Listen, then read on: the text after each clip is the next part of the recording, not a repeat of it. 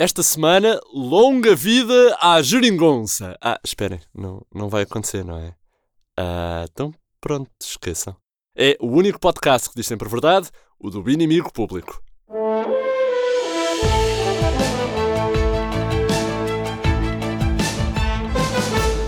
E tá bom. Olá, daqui o inimigo, com as notícias que importam, as do órgão de imprensa, sem fake news e sem órgão, e com pouca imprensa, o inimigo público. E começamos com a primeira bomba política desta legislatura. É verdade. Sabemos que os partidos de esquerda não estão dispostos a celebrar acordos meramente verbais com o PS. Oh! E porquê? Porquê é que não estão dispostos a isto? Porque ninguém consegue perceber 80% das palavras que António Costa diz. É, pois é. Jerónimo de Sousa ficou sem saber se António Costa queria um compromisso ou um comprimido para quatro anos, a Catarina Martins, por exemplo, ficou na dúvida se devia apoiar algo chamado o Serviço Mal de Saúde. Enfim, um, uma data de confusões. Ah, e um entendimento verbal entre António Costa e a Joacine Catar Moreira está de momento completamente colocado de parte. Não ia ser bonito. Com esta notícia, ficamos também a saber esta semana que a Geringonça, paz à sua alma, vai ser transladada para o Panteão Nacional. O novo governo não conta com o apoio do PCP, nem do Bloco, nem dos verdes, nem do livre, nem do PAN, mas não interessa, sendo então que a geringonça morreu oficialmente. Rip in peace. No entanto, devido à importância que teve na vida de milhões de portugueses, a geringonça será transladada da sua morada final, na sede do Largo do Rato, para o Panteão Nacional. Já o CDS-PP foi enterrado ontem, numa vala comum, juntamente com o PSD e o PCP do Alentejo. Nem se vai conseguir distinguir qual é qual. Pois. Entretanto, depois dos treinadores de futebol ou dos pastéis de nata, Portugal a investir forte na exportação de políticos. É um exclusivo IP. Santana Lopes oferece para presidente da Catalunha. Força Santana. Assim que o seu nome começou a circular para primeiro presidente da República da Catalunha, Santana Lopes declarou ao inimigo que isto é um novo desafio na minha carreira, ali entre a Câmara da Figueira e o Sporting. Vamos ver, tudo isto é muito complexo. Portanto, Santana é o preferido de cerca de três catalães e meio, sendo que um deles é o mecânico de bicicletas de Piquet. Esperemos que, tal como a sua prestação no Aliança, a prestação na Catalunha não capote. Demasiado cedo? Se calhar demasiado cedo. E no desporto, Marcelo Rebelo de Sousa recebeu esta semana 40 dos mais famosos influencers portugueses para ensiná-los a promoverem-se nas redes sociais, claro. Pessoas como Raquel Estrada e Mafalda Sampaio, nomes de influencers têm que ser ditos assim, é na lei, adoraram conhecer o guru do marketing digital, que é o professor Marcelo, e aprenderam a aparecer sempre 5 minutos depois no local de desgraças, como, por exemplo, desgraças essas como, sei lá, a, a passadeira da moda Lisboa, quando uma modelo em saltos se estatela ao comprido. Para a semana, Marcelo recebe também os 40 mais famosos calculistas e maquiavélicos nacionais para outra aula. Com esta notícia sabemos também que o Instagram tomou conta de Belém, é verdade, e depois dos pastéis de nata com as influencers de malinhas de mão, esta manhã Marcelo já indicou as Kardashian para terem um assento permanente no Conselho de Estado.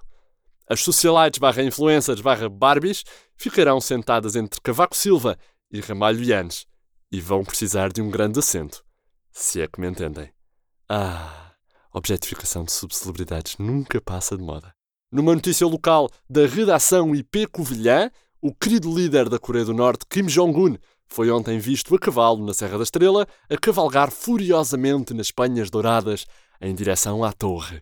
Kim Jong-un montava o seu alazão branco preferido, o famoso Piruças, e gritou Ai, Silver! aos vendedores de regueifas e de pantufas quentinhas com pelo. O Piruças deu cabo das costas, claro, com aquele peso todo seria de esperar, mas já está em recuperação. Já Kim Jong-un continuou a gritar Alô, Silver! por toda a montanha. Da montanha portuguesa interior e deprimida de Paia que tu é tudo, a emissão com o litoral desenvolvido. Já sabem que tudo isto e muito mais podem encontrar na nossa edição em papel, todas as sextas, com o público, também ele em papel.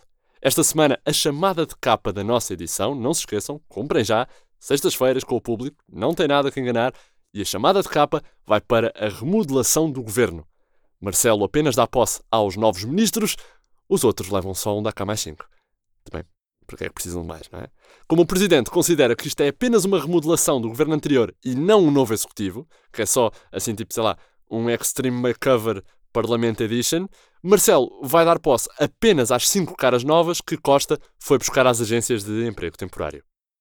Ana Brunhosa, Ricardo Serrão, Alexandra Leitão, Ana Mendes Godinho e Maria do Céu Albuquerque são os únicos que terão direito a um passou bem de Marcelo e a serem de agora em diante citados no inimigo público.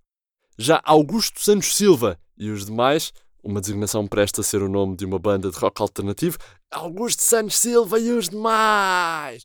Esses levam tão só um da K mais 5 de Marcelo e a seguir vão à vida deles, a salvar o país e fomentar a esperança e uh, cumprir o desidrato e uh, essas coisas todas que prometeram na campanha. Também esta semana, numa carta aberta, os adeptos benfiquistas pedem o fim do aproveitamento do Benfica pelo Barbas, com o único propósito de vender mais caldeirada. Numa carta aberta dirigida a Luís Filipe Vieira, os sócios perguntam o que é feito dos 30 futebolistas que ele contratou no verão e denunciam o Restauração Gate. Lê-se no documento e passo a citar que o Dr. Barbas é outro indivíduo que realmente só fala do Benfica com o fito de impingir pires com camarão de espinha aos clientes da sua tasca e de bater o recorde mundial ao nível da Costa da Caparica de mais doses de caldeirada servidas à hora de almoço de uma terça-feira. Tenha vergonha, Dr. Barbas, tenha vergonha. Podemos ler isto no comunicado e muito mais, um comunicado já disponível no IP e em toda a humanidade. Também oficial, Rui Rio é o novo diretor de informação da RTP. O presidente do PSD, desde a noite eleitoral dia 6, andava a ter e arrancar orelhas dentada a dentada à RTP, uh, estilo Mike Tyson, e passa tanto tempo no Twitter a zurzirem pessoas que já é considerado pelos democratas norte-americanos como o único capaz de vencer Trump nas presidenciais. E se calhar é melhor mandá-lo para lá. Pode ser que tenha alguma coisa. Se não der para ele, dá para nós, não é? Todas estas queixas, desta vez em relação ao timing de exibição do programa de Sandra Felgueiras, sobre o negócio do lítio, levaram a que Rui Rio fosse nomeado diretor de informação da televisão pública, cargo que deverá acumular com o de assistente estilo Lenca, no preço certo. A Rui Rio ofereceram o cargo de alpinista no programa, mas ele diz que não lhe entusiasmava muito essa ideia. Isto foi a amostra grátis. Comprem já a edição Premium em papel reciclado e descubram ainda na nossa versão de papel do IP que um empreendedor português vendeu armas de cortiça à Turquia, a TAP, para combater as companhias low cost, vai passar a ter voos com passageiros em pé, assim tipo agarrados a argolas no teto, um indivíduo de sapatos de vela com sola branca que estava ali a passar perto do Largo do Caldas foi desafiado a candidatar-se ao CDS e Costa inspira-se na SIC e vai fazer uma geringonça à primeira vista. Boa sorte. Boa sorte. E pronto, esta semana está tudo. É sempre assim o mundo aos olhos do IP, com as notícias frescas de Mário Boterrilha, Vitória Elias, João Henrique e Alexandre Parreira e um trabalho fantástico de absorção e captação e gravação e até tratamento de ondas hertzianas por Eva Esteves. Da minha parte é tudo, André Dias despede-se com amizade. Voltamos a falar quando. coisa, houver tipo notícias relevantes ou assim. Logo se vê. Até logo.